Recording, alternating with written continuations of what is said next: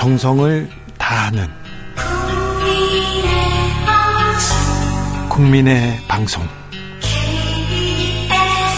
케이비에스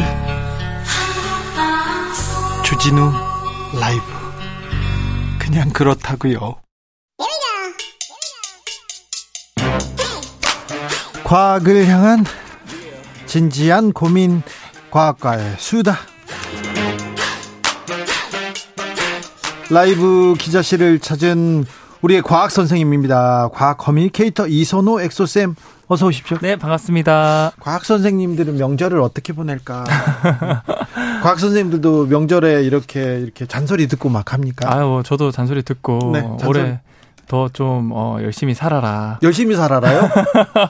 열심히는 사시는데. 네, 열심히 살고 있는데. 네, 어, 저는 명절마다 이제 보육원 가서 봉사를 많이 하거든요. 아, 참.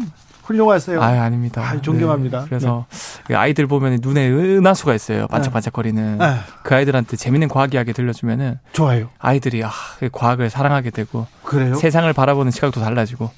네. 아이들을 보고 이렇게 대하는 태도도 좀 다르거든요. 네. 아, 저는 아이들한테 네. 잘해야 되겠다. 오늘은 어떤 수업입니까? 아, 오늘은 이제 새해 다짐으로 가장 많이 계획을 하시는 게 네. 운동을 많이 하시거든요. 아유, 많이 하죠. 네, 네, 운동 얘기하죠. 이 헬스 한이면 네. 아니면 이제 근육량 늘리기 위해서 항상 따라다니는 게 이 보충제. 여, 영양제. 요 영양제 이제 단백질 보충제, 파우더 뭐 이런 네. 거 많이 섭취하시거든요. 네, 네. 그래서 사실 예전까지만 해도 이 단백질 보충제는 이제 보디빌더 하시는 분들이나 그렇죠. 아니면 이제 근감소증이 급격히 오는 노인분들 대상으로 건강 보조 식품이 많았는데 네. 요즘에는 이제 뭐 맛도 좋고 심지어 뭐 요거트에 섞어서 팔기도 하고 이 편의점에서 이제 이런 단백질 파우더나 음식 뭐 음료 이런 것도 많이 판매를 하고 있단 말이죠. 어, 저는 관심이 이런 좀 없어요. 몸에 좋은 거는 전 싫습니다. 저는 어, 단 게 좋아요, 그냥. 안 그래도 오늘은 시간이 그렇게 많지 않아서 네. 아주 굵고 짧게 네. 제가 핵심만 말씀드리자고 하면은 자, 예. 결국 우리가 먹는 이 단백질 파우더나 단백질 음료 정말 건강에 이로울까? 예. 부작용은 없을까? 그러니까요. 그건 걱정이네요. 그걸 제가 가지고 왔는데 네. 일단은 그 단백질 보충제 하면 비씨에이에이라는 뭐 글자가 많이 적혀 있거든요. 네. 이게 정확하게는 정확하게 단백질 보충제에 단백질은 하나도 없어요. 네. 이 단백질 보충제에는 단백질을 구성하는 아미노산이라는 것들이 많이 들어가 있거든요. 네. 쉽게 제가 비유를 들자면 단백질이 진주 목걸이면은 네. 이 아미노산은 진주 목걸이 하나하나의 알, 진주 알. 네. 그래서 이 알들이 모여서 진주 목걸이가 되는 것처럼 아미노산들이 모여서 단백질이라는 구조가 완성되는 거거든요. 예. 그런데 어, 이 중에서도 류신이라는 아미노산이 이 보충제에 많이 들어가 있어요. 네. 근데 이 류신 아미노산을 많이 먹으면 신기하게도 근육량이 막 빠르게 늘어나는 걸 발견한 거예요. 아, 진짜요? 네. 그런데 이 류신 이거 많이 섭취하면 근육량 늘어납니까 바로? 네, 이게 늘어나는데 네. 그 왜 늘어나나? 네. 과학자들이 분석해 보니까 사실 근육량이 늘어난다는 거는 근육 세포들이 열심히 하나가 두 개가 되고 두 개가 네 개가 되고 네 개가 여덟 개 되고 분열을 한다는 거거든요. 네. 어, 이 세포가 그러면 어떻게 그러면 이렇게 빠르게 분열을 할까? 근육 세포가 류신을 먹으면 네. 사실 세포 속에는 세포가 분열하게끔 해주는 스위치가 있어요. 네. 그걸 딸깍 켜주면은 네. 세포들이 두 개, 네 개, 여덟 개 팍 분열하거든요. 자, 분열해서 근육량이 늘어난다는 건데 그런데 네. 그러면 몸에 해로운 거 아닙니까? 아, 몸에 해로운 게 있기 때문에 제가 가져왔죠. 그렇죠. 아이고. 그래서 이 류신이 스위치를 켜줘서 근육세포가 빠르게 분열하는데 네. 근육세포만 켜주는 게 아니라. 네. 알고 봤더니 우리가 단백질 보충제 먹었을 때 우리 몸에 류신이 들어오면은 모든 세포에 분열하는 스위치를 탁 켜져버리는 거예요. 예. 그래가지고 근육만 빨리 분열했으면 참 좋을 텐데 모든 세포가 빠르게 분열하면은 사실 세포들은 암세포처럼 무한히 분열할 수 있는 게 아니거든요. 예. 세포들도 수명이 정해져 있어요. 예. 예를 들어서 한 삼십 번, 사십 번 분열하면 얘네들이 노화로 죽어버려요, 세포들이. 예. 그런데 이렇게 빠르게 가속화시키면 결국에는 세포의 노화가 빨리 온다는 뜻이거든요. 자, 노화가 빨리 올 수 있다, 있다 이렇게 합니다. 맞아요. 그러면요. 네. 그러니까 그러면 보충제 이거 네. 먹어야 됩니까? 말아야 됩니까? 복용하면 안 되는 거 아닙니까? 그러니까 참 이게 양날의 검인 게 네. 아, 먹, 먹으면 근육량이 늘긴 하지만 다른 세포도 빠르게 분열해가지고 노화가 빨리 오니까 그래요. 안 먹자니 근육량이 안 느는 것 같고. 하지만 대한민국 이거 그 과학자분들이 연구를 했을 때 보통 이제 뭐 고기 즐겨 먹고 치즈 같은 유제품 좋아하는 청장년층 분들은 네. 이미 삼시세끼에 충분한 양의 단백질이 양이 들어있다 그래요. 그래요? 그러니까 굳이 여기서 단백질 파우더나 단백질 음료까지 내가 보디빌더 정도급이 아닌데 굳이 이렇게 파우더를 먹어서 류신을 먹어서 세포를 노화시켜야 되냐라고 네. 생각을 한번 해봐야 된다는 아, 거죠. 일단 단백질이 이렇게 뭐 근육이 늘어날 수는 있지만 노화된다. 네. 그러니까 지금 고민해야 된다 이렇게 얘기합니다. 단백질 시장이 이천이십일 년에 네. 삼천삼백육십사억 원입니다. 그러니까 이렇게 기하급수적으로 올라가고 있는데 제가 봤을 때는 개인적으로는 네. 이미 우리가 먹는 일반적인 밥 안에 식단 안에 삼시세끼 안에 충분한 단백질 양이 있으니까 네. 이런 청년분들은 장년분들은 굳이 먹을 필요가 있을까라고 의견을 드리고 싶고요. 예. 하지만 이제 육십 대 이상의 노인분들 있잖아요. 네. 어, 그런 분들은 사실 흡수율이 떨어지기 때문에 그런 분들은 오히려 이런 단백질 보충제나 이런 것들을 먹으면은 오히려 근간소증을 막아주고 도와줄 수 있거든요. 네. 그래서 연령대별로 이런 것들은 좀 어, 선택과 집중 전략을 다르게 짜야 된다라고 말씀을 드릴 수 있을 것 같아요. 그런데요. 네. 초, 요즘 뭐 그 건강 생각한다면서 식단 조절하는데 네. 저단백으로 먹어야 된다 이런 얘기도 들었어요. 맞아요, 맞아요. 그거는 근거가 있습니까? 그래서 이게 저는 고단백도 저단백도 과유불급이고 또는 저단백도 너무 그 그거는 단백질이 부족할 수 있거든요. 네. 왜냐하면 인간은 스스로 합성할 수 있는 아미노산이 몇 개 없어요. 네. 그러니까 필수 아미노산은 고기를 통해서 섭취할 수 있거든요. 네. 그래서 적당한 양의 단백질 섭취를 제가 추천드리고 네. 특히 이제 네이처지에 게재된 연구 결과 중에서 동물들 대상으로 실험을 해봤더니 고단백 식단을 먹여봤더니 네. 특히 제가 아까 말씀드린 그 스위치를 켜서 빠르게 세포를 분열시켜주는 류신이 많은 아미 류신 아미노산을 많이 섭취시켰더니 어, 빠르게 노화가 가속화되더라. 예. 반대로 이제 독일의 막스플랑크 노화 생물연구소에서는 이런 류신만 빼고 다른 단백질을 식사를 했더니 오히려 장수로 이어지는 메커니즘도 발견했거든요. 그래서 그런 것들을 봤을 때 네.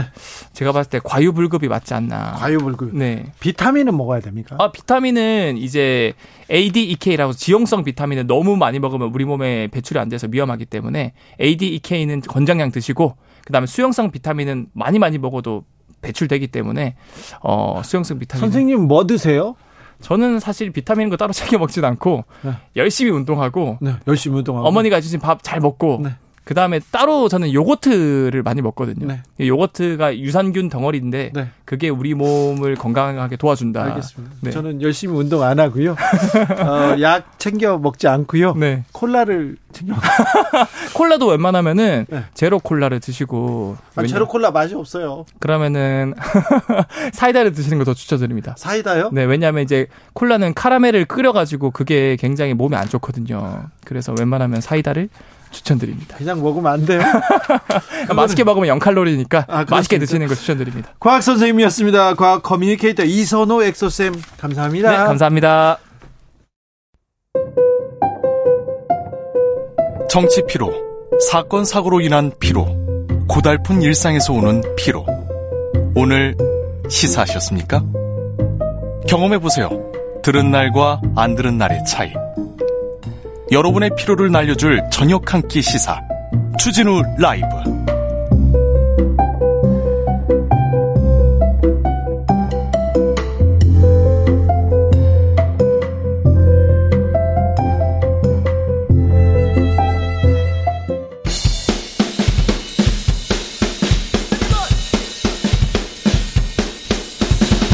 틱탁 틱탁 틱탁 결란한 입담의 환상 드리블. 오늘 이 뉴스를 주목하라. 이슈 티키타카.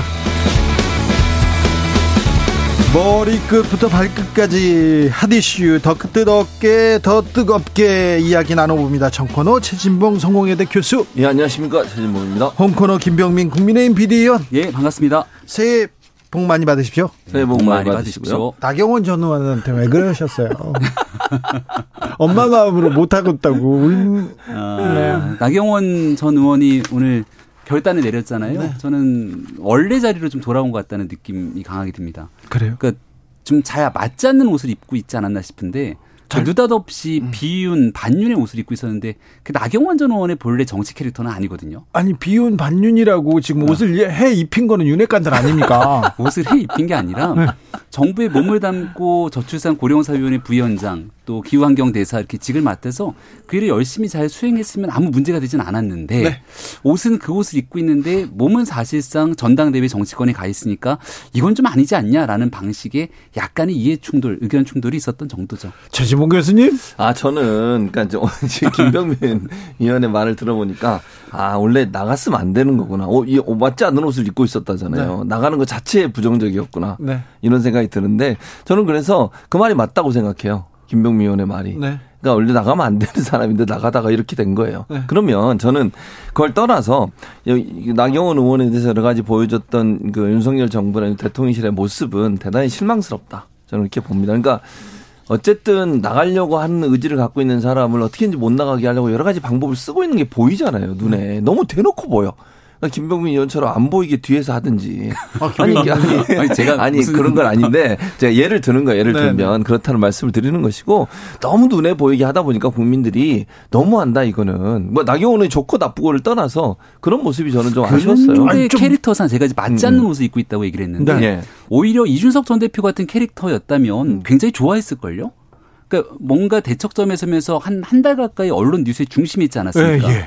때론 이걸 정치적으로 활용하게 된다면 음. 이번 판에 내가 한번 정치적으로 성장해 보겠다라고 예. 얘기를 하면서 뉴스를 끌고 갈 수도 있었을 텐데 나경원 전 의원의 캐릭터 자체가 사실 이런 것들을 좋아하거나 이쪽 분위기에 맞추는 느낌이 전혀 아니었기 때문에 음. 선택을 한 것이고 네. 나경원 전 의원 입장에서는 그럼에도 불구하고 출마하려면 출마할 수 있었던 겁니다. 그런데 네. 출마를 하지 않았던 이유를 굳이 든다면 일단 첫 번째로 지지율이 계속 떨어지고 있어서 이대로 가면 삼 등 할 가능성이 높았고요. 두 번째는 어, 집권당의 당대표이기 때문에 대표가 되고 나면 여소야대 국면에서 한 백 명 정도밖에 되지 않는 백여 명 정도의 원내 의원들과 단합되는 힘을 가져야 되는데 당내 한 절반 정도 되는 의원들이 비토 비슷한 성명서를 또 내지 않았습니까? 그러니까 이런 현재 본인이 처해져 있는 위치가 출마를 하더라도 남는 게 별로 없을 거라고 판단했기 때문이어서 이걸 구태여 아예 못 나가게 찍어 눌렀다고 보기에는 저는 적절치 않다. 왜냐하면 지금 열거하신 여러 가지 내용들이 사실은 윤석열 대통령의 의중이 밝혀지면서 그런 일이 일어났어요. 그러니까 지지율 같은 경우는 처음에는 잘 나갔잖아요. 일 등 했었어요 계속. 그러다가 의중이 윤석열 대통령 의중이 아니다 하는 경우는 이런 게 밝혀지다마자 지지율이 떨어졌고요. 초선 의원들이 이렇게 반발도 결국은 대통령실에서 강하게 반박을 했잖아요. 저출산 고령화 부위원장 할 때 뭐 그 지원 문제 가지고 논란이 됐을 때도 반박했던 이유가 결국은 뭐 대통령실에 바로 반박을 하고 거기에 따라서 초선 의원들이 또 반박을 했어요. 그러니까 제가 볼 때는 이거는 대통령의 의중이 어디에 있냐를 확인한 다음에 행동이 이루어졌기 때문에 그 대통령실의 행동이 영향을 미쳤다고 밖에 볼 수 없는 거죠. 그런데요. 국민의힘 네. 주변에서 윤핵관 아니면 좀 무서울 것 같아요. 꼭 그렇지는 않을 것 같은데요. 네. 아, 예를 들어서. 아, 본인은 윤핵관이니까 그렇지요. 다른 사람들은 아이고 무서워 이렇게 얘기하잖아요. 아, 그 예를 들어서 네. 딱 정해져 있는 사람들이 아니면 네. 음, 애당초 출마할 기회를 주지 않거나 음. 우리 편이 아니면 배척하거나 하게 되는 목소리처럼 들리게 되는데 네. 지금 여론조사상 지지율에서 승승장구하고 날개를 달고 있는 사람이 안철수 전 대표입니다. 어, 그러니까요. 네. 안철수 전 대표에 대해서 당신은 윤핵관이 아니니까 뭐 나와서는 안 되고 이런 방식으로 얘기하는 사람들은 없는 거로 봅니다. 유승민 먼저 나경원 다음 그다음에 안철수 아닙니까? 전혀 그렇게 생각하지 않고요. 유승민 전 의원 같은 경우는 사실상 윤석열 정부를 인정하지 않는 듯한 느낌으로 너무 거칠게 공세를 펼쳐왔기 때문에 같은 정당에서 이제 몸을 담고 이야기를 끌고 과연 총선을 치를 수 있겠는가라는 부담감을 당내에 있는 많은 의원들이 느끼는 것 같습니다. 대통령실을 거론하지 않더라도. 음. 나경원 전 의원은 앞서 설명드린 것처럼 이 정부의 요직을 맡고 있는 상황이었기 때문에 원희룡 장관이나 권영세 장관처럼 내각에 있는 사람들이 그만두고 나오는 것 아니야 이런 시각들이 있었던 것처럼 뭔가 출마를 위해서는 조정의 과정들이 필요했을 텐데 그런 게 없었다는 한계가 있었고요. 이걸 제외하고 나면 지금 윤상현 의원 누가 윤상현 의원한테 뭐라고 합니까? 황교안 전 대표? 누가 황교안 전 대표한테 뭐 강력한 메시지를 내는 사람들이 있는 것도 아니고요. 지금부터 이제 본격적으로 전당대회 국면들이 또 흥미진진하게 펼쳐질 수 있는 바 너무 성급한 오해는 없었으면 좋겠습니다. 윤상현 후보나 음. 황교안 음. 후보가 나경원 전 의원처럼 지지율이 많이 나왔을 때도 그러면 높았다. 바뀌었겠죠. 네, 어떻게 될지. 그러니까, 그러니까 나경원 전 의원이 지지율이 높다 보니까 사실은 타겟이 됐다고 저는 봐요. 그리고 물론 나경원 의원도 저는 실수한 부분은 아까 그 부분이에요. 네. 예를 들어서 본인이 나갈 의사가 있었으면 빨리 직을, 직을 정리를 했었어야죠. 그건 나경원 의원도 실수한 부분이에요. 저는 거기에는 동의. 그러나 나경원 의원이 그렇게 했다 하더라도 대통령실 저렇게 대놓고 노골적으로 나경원은 아니라는 부분을 명확하게 핵심적으로 찝어주는 이런 행동을 하는 것은 잘못됐다는 거죠. 예를 들면 사표를 냈는데 그걸 수리하는 양식이 아니라 해임을 시킨다거나 예컨대 또 나경원 의원에 대해 상당히 불쾌한 감정을 있는 그대로 다 드러내서 얘기한다거나 이런 부분은요. 네. 누가 봐도 대통령실이 나경원은 아니야라고 하는 부분들을 명확하게 보여주는 사례라고 볼 수 있죠. 윤심은 김기현한테 있다. 음. 그러면서 유, 김기현이 되느냐 마느냐 이걸로 조금 이제 집중되는 것 같습니다. 근데 김기현 의원이 지금껏 아, 당권 주자들이 지금껏 음. 윤심은 나한테 있다. 윤 윤핵관이다 이런 얘기만 하다가 공약을 내기 시작했습니다. 공약 경쟁해야죠. 네, 재활용 처리 시설 가서 환경 공약을 낸 것 같은데요. 그래요? 민방위 훈련 기억나요? 여성도 민방위 훈련한다면서요? 이거는 어떻게 받아요, 교수님? 아, 민방위 훈련은요. 저는 이게 제가 황당하다고 생각하는 건 뭐냐면. 이공삼공의 표심을 의식했다고 저는 봐요. 그러니까 김기현 후보 같은 경우에는 남성. 어, 일단 그 당원들의 핵심 코어 그룹은 다 자기들한테 왔다고 보는 것 같아. 왜냐하면 윤석열 대통령 힘을 실어줬으니까 그럴 거 아니. 다만 이 어 누구 이준석 대표가 대표할 당시에 이공삼공이 많이 당원을 가입을 했잖아요. 네. 그 사람들은 지금 다른 얘기를 하고 있어, 다른 생각을 갖고 있을 가능성이 높아요. 예. 그러니까 그 사람들, 그 당원들의 표를 얻기 위해서. 이공삼공의 이대남 예전에 뭐 여성가족부 폐지를 외쳤던 이준석 대표의 그 태도처럼 그런 전략이라고 저는 보거든요. 그래서 민방위 훈련 관련해서 여성도 참여하게 했다. 이건 이제 논란이 될 수 있는 사안인데 그렇게 얘기했다고 보여주고 저는 근데 그게 너무 웃기고 황당한 건 뭐냐면 이십 아니 그 민방위 법에 보면요. 민가 민방위 훈련에 포함되는 사람은 이십 세에서 사십 세 사이 남성으로 돼 있어요. 근데 그 다음 항목이 뭔지 아세요? 여성도 원하면 참석할 수 있다요. 네. 여성도 원하면 참가할 수 있다요. 그러니까 아, 음. 여성을 지금 못하는 게 아니에요. 의무적으로 할 거냐 아니면 여성이 정말 내가 원해서 지금 뭐 김기현 의원이 얘기하는 것처럼 본인들이 자기의 방어를 위해서 또는 뭐 자기의 어떤 그 생명의 신변 안전을 위해서 스스로를 보호하기 위해서라고 하면 지금 있는 법으로도 가능해요. 이걸 개정해서 반드시 여성이 참여해라 이렇게 안 해도 된다는 말씀이죠. 네. 그 정책을 이게 음. 한번 처음 낸 게 아니고요. 음. 제가 보니까 유기견 보호하는 쪽에 가서 또 반려 가족들을 위한 정책 공약들 이런 얘기들도 한 것 같아요. 그러니까 매일 하나씩 어딘가를 방문해서 이야기를 하고 있는데 그중에 하나 메시지를 냈다가 네. 큰 호응을 얻고 있지는 못한 것 같고 네. 제가 사실 작년에 민방위를 졸업했거든요. 네. 어, 굉장히 힘들었습니다. 그 코로나 시대에서는 그나마 이 온라인 사이버로 민방위를 했는데 고백컨대 제대로 안 받습니다. 그러니까. 그리고 현장에 가서 민방위 훈련할 때도 제대로 잘 안 받아요. 아, 그렇죠. 그래서 민방위 훈련 자체에 대한 실효성, 효용성에 대한 문제를 먼저 제기를 해야 되는데 맞아요. 대한민국 남성들이 민방위 훈련이 참 잘 되고 있다 이렇게 생각하지 않고 있는데 그러니까. 여성들도 하자라고 하면 누가 좋아하겠습니까? 이제 제대로 말씀을 그래서 이런 하시네. 내용들에 대해서는 맞아요. 한번 얘기를 했다가 또 어. 잘못되거나 여론의 반응이 좋지 않으면 즉각적으로 조정하는 모습을 보이는 것도 또 당대표가 가져야 되는 덕목이기 때문에 아마 총체적인 여론을 수렴하고 그러니까 있지 않을까 싶습니다. 면 말씀하신 것처럼 잘 검토해보고 이런 공약이 왜 필요하냐 이런 걸 생각하고는 내야 되는데 제가 볼 때는 이공삼공의 그 당원들 중에 이공삼공 이준석 대표를 지지하는 분들 이런 사람들의 마음을 얻겠다는 이유밖에 없었던 거예요. 네. 꼭 구체적인 그, 고민이 아니었다고 저는 본다는 거죠. 이게 너무 아쉬운 부분이라는 생각이 들어요. 음, 이게 이제 민방위 훈련 가면 우리가 심폐소생술 같은 음. 것들을 다 연습하지 않습니까?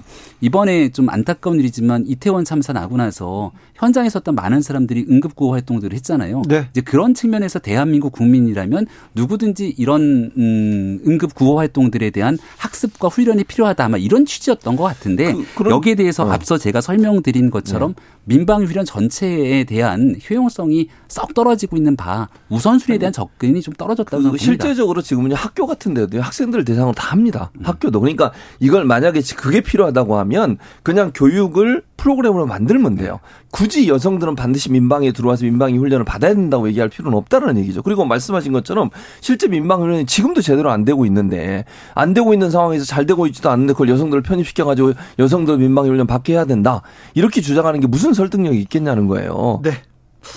자, 참고로 우리 국민의힘의 주장은 아닙니다. 네, 알겠습니다. 김기현 성급기. 네. 김기현 후보. 네. 자. 민주당 대표 이재명 민주당 대표는 철험의 소속 의원들과 오찬을 가졌네요. 예, 네, 그렇습니다. 오찬을 가졌고요.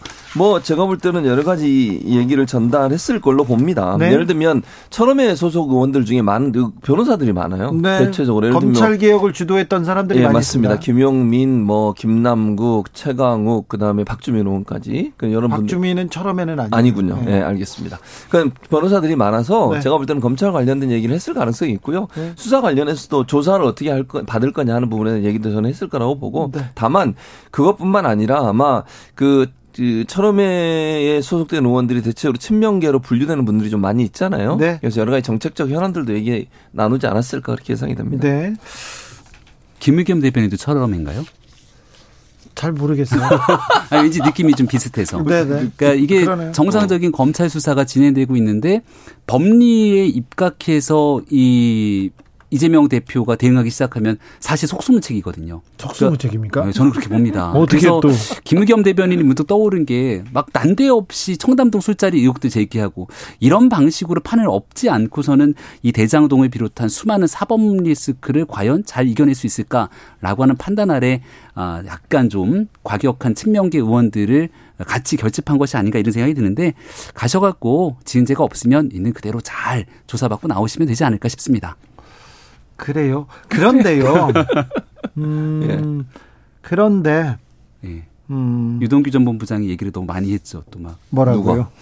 이재명 유동... 대표에 대해서 막 지시했다 그러고. 아 그러니까요. 예. 그것도 저는 이해가 안 되는 게 그 공소장에 들어는 공소장이 밝혀진 것도 문제고요. 저는 보도된 것도 문제라고 보지만 그걸 다 떠나서. 공소장에 예를 들면 뭐 김만배 씨가 뭐 이득의 몇 뭐 이 반인가요? 그걸 뭐 이재명 대표를 주기로 했다 뭐 이런 식의 말을 하잖아요. 그게 다 유동규 씨 진, 진술이거든요. 그걸 가져다가 공소장을 쓰면 그 마치 범죄인 것처럼 보이잖아요. 그 그건 증거가 없어요. 물증도 공소장이 없고. 공소장이 공개된 것 자체가 자체가 네. 아, 좀 그걸로 문제 삼는 사람도 있지만 네. 근데 유동규 씨는 네. 아, 공무원 신분이었잖아요. 그렇죠. 공무원 신분이었죠. 네. 그리고 본인이. 서울시 아니 서, 성남시와 성남시. 관련된 일을 했지 않습니까? 네, 그렇죠. 근데 그분이 한 얘기이기 때문에 좀 이재명 대표한테는 좀 음. 불리할 거예요. 근데 제, 제 말은 무슨 얘기를 하고 싶은 거냐면 유동규 씨 같은 경우에 그전의 진술과 지금의 진술이 완전히 달라졌잖아요. 바뀌었습니다. 두 가지 점으로 볼 수 있는 거죠. 물론 그 국민의힘에서 입장에서는 이제 진술을, 진실을 얘기한다고 볼 수 있지만 반대로 얘기하면 민주당 입장에서는 이게 검찰 회유가 들어간 거 아니냐 이런 얘기도 할 수 있는 거예요. 또 하고 있죠. 본인의 죄를 좀 더 경감시키기 위해서 네. 그런 행동을 했다고 충분히 주장할 수 있다고 보여지고요. 네. 그 전까지 재판이 진행될 때는 유동규 씨가 여러 가지 그 수혜를 받는 당사자인 것으로 진행이 계속 되어 오다가 갑자기 바뀐 것도 말이 안 되는 거잖아요. 공소장 자체도 예전에는 그렇게 돼 있었어요. 근데 이전에 또 바꾼 거예요. 이게 과연 신뢰할 수 있겠냐는 거예요. 거기다 김만배 씨는 전혀 여기에 대해서 동의를 안 하고 있어요. 그러니까 음. 유동규 씨하고 남욱 씨만 얘기를 하고 있는 상황에서 이게 네. 법적으로 뭐 증거로서 가능한 거냐? 저는 아니라고 보기 때문에 지금 상황에서 이재명 대표가 무슨 범죄에 연루됐다고 확정할 수 있는 아무런 증거가 없다는 얘기를 하는데 네. 일단은 유동규 씨가 말을 바꿨고 음. 남욱을 비롯한 대장동 일당들이 전체적으로 입을 맞추기 시작했죠. 그러니까 한 목소리로 이재명 대표를 향하고 있는 것 같은데 말씀 주신 김만배 씨가 과연 중간에서 어떻게 입장을 바꿨는지는 전해지고 알려진 바가 없습니다. 아직은요. 공소장에 나와 있는 내용들을 바탕으로 이제 재판이 진행되게 될 텐데 이재명 대표를 아직 부르지 않았잖아요. 여기에 뭔가 추가적으로 물증이 없다 그러는데 내용 조금만 나와서 언론에 보도되면 피사실 공표한다고 또 난리 날 것 아니겠습니까? 검찰이 쥐고 있는 그 어느 정도 확인되어 있는 물증들이 저는 있을 거라고 보는데 그 내용들을 가지고 이재명 대표 소환해서 이제 마지막 종합적으로 맞추지 않을까 싶고요. 정말 문제가 없다면 저는 왠지 느낌상 이번에 구속영장 청구할 것 같은 느낌이 강하게 들거든요. 그래서 만약이라도 구속영장을 청구하게 된다면 민주당이 방탄하지 말고 여기 대해서 법원 영장 실질심사 받을 수 있게 해주고 거기서 만약 기각이 되게 된다면 검찰이 정말 국민적 오명을 쓰게 되는 것 아닙니까? 근데 왠지 민주당이 방탄으로 또 막아세울 것 같습니다. 그건 이제 본인 생각이시고 어떻게 될지 아직 모르는 거죠. 구속영장이 청구될지 안 될지도 일단 모르는 거고 됐을 때 어떤 경우가 나올지는 지켜봐야 된다고 보여지고요. 제가 아까도 말씀드렸잖아요. 기본적으로 지금 공소장이 왜 이게 피의사실 공포가 문제가 있다고 주장을 하는 거냐면 공소장은 검찰의 주장인 거예요. 검찰이 이재명 대표가 문제가 있다고 하는 부분으로 공소장을 쓴 거잖아요. 그거, 그렇죠. 그것만 공개가 되면 아니, 그... 오해가 일어날 수 있는 거예요. 이미지가 이상해져요. 김병민 의원도 만약에 김병민 의원에 대해서 누군가 수사를 했는데 공소장만 나왔어. 변호인의 말도 없이. 이거는 네. 이건 문제가 있어요. 검찰이. 그러면 마치 범죄가 있는 것처럼 오해할 수 있는 소지가 너무 강하다는 거예요. 근데 그동안 이 공소장에 대한 공개는 공개. 네, 국회에서 요청을 해갖고선 특정 기간이 지나면 알려지게 돼 있던 상황이기 때문에 반드시 이재명 대표만을 향한 것이냐라고 볼 수는 없게 되는 거라고 저는 보고요. 아무튼 공소장의 음. 유출, 여, 언론 프레이 이 부분은 음. 굉장히 좀 인권 인권 침해 소지가 있어서 지금껏 문제가 됐는데 이번에도 되풀이 됐습니다. 어, 방금 전에 최진봉 교수가 나경원 일이었다 이렇게 언급하셨는데 네. 이, 이 여론조사 개요 얘기해야 됩니다. 넥서, 넥스트 리서치 네. 의뢰에서 에스비에스가 지난 십이월 삼십일과 삼십일일 조사했습니다. 국민의힘 지지계층 이렇게 물어봤는데 나경원 전 의원이 일위였어요. 어, 자세한 내용은 중앙 선거 여론조사 심의위원회 홈페이지 참조하시면 됩니다. 김의겸 의원은 철험의 회원이 맞습니다. 아, 그렇군요. 네, 이것도 하나 정리하고요. 그런데요. 네. 아, 다음 주에 비명계 의원들이 민주당의 길 이렇게 음. 모여서 토론회를 연답니다. 근데 왜 지금일까요?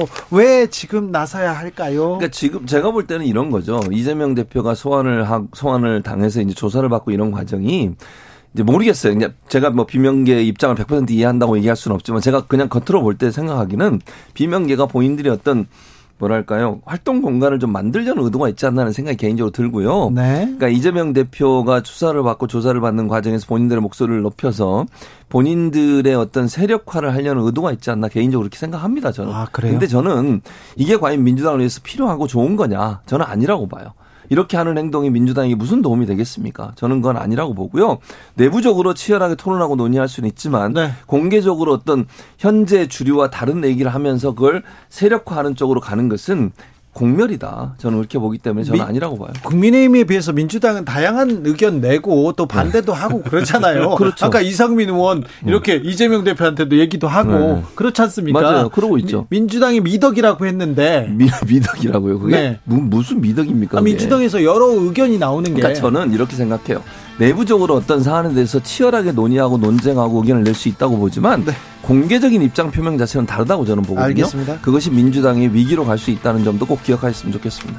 국민의힘이 그런 상황에 대해서도 음. 같은 논조로 좀 비평해 주시면 감사하겠습니다. 최진봉 교수님, 김병민 의원 감사합니다. 감사합니다. 감사합니다. 저는 내일 오후 다섯시 오분에 돌아오겠습니다. 지금까지 주진우였습니다.